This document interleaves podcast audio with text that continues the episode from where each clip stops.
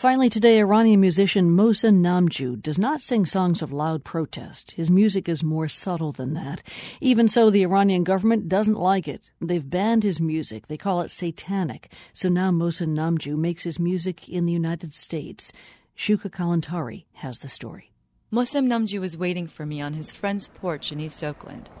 We sit down to talk before officially starting our interview. Namjoo wants to make sure we are hamohang, or of the same song. That's the Iranian way of saying, let's make sure we're on the same page. There are some things he doesn't want to talk about, like Iran's president or its nuclear program. His concern is understandable. Namjoo faces a prison sentence in Iran for writing this song.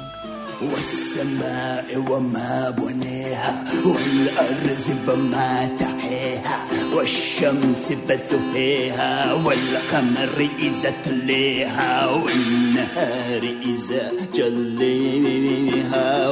الليل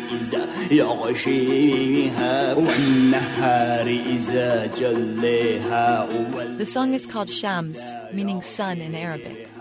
Namjoo mixes Western rock music with verses from the Quran, which can be kind of sensitive in a conservative Islamic republic.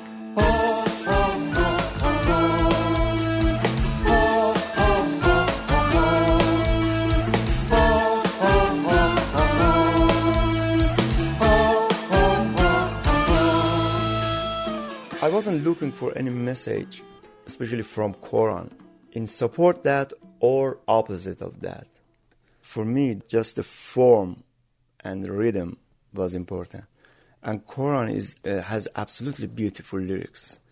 Quran as an artwork is unbelievable. Iranian officials didn't agree.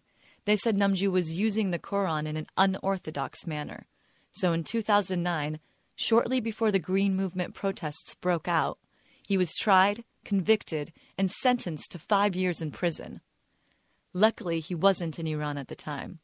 He was producing an album in Treviso, Italy, when he heard the news. I wasn't sad about being named as Satan. It was a joke for me, but uh, to get this news that I'm not gonna be in Iran anymore, it was very, very sad. And I can remember the first night I was just crying until sunrise. Namjoo has never gone back. He knew government officials there didn't like his music because they didn't let him release most of his albums in Iran. But he never thought his music would land him in jail. His first album, Toranj, is a fusion of 13th and 14th century Persian poetry and classic rock. Famous rock melodies by Deep Purple, by Leonard Cohen, or by many, many other musicians. But the lyrics was by old Iranian poets like Hafiz, Sadi, Attar, and the others. The song Ru Sarbene is a famous Rumi poem set to music inspired by Stevie Ray Vaughan.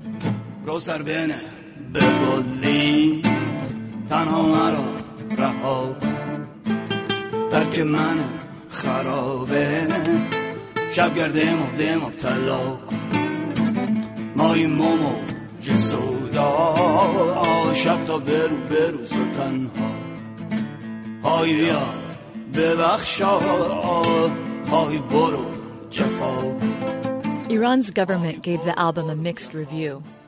Namjoo got permission to release the CD, but the Ministry of Culture and Islamic Guidance also banned it.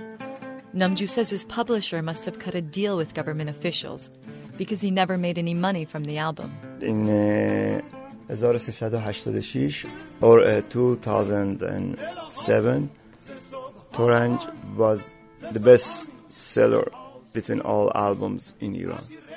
But I got nothing as benefit of that. Namjoo's new album 138 will be released next month. He says immersing himself in music helps him deal with the pain of missing his family, especially his mom. Namjoo says he talks to her on the phone, and sometimes she tries to talk him into giving up his music so that maybe one day he could return to Iran without going to jail. Even now, right now, when I'm talking to my mother, uh, she's just hoping to maybe change my field and change my life to work as a doctor or engineer or or anything but an Iranian rock star. For the world, I'm Shuka Kalantari, East Oakland, California.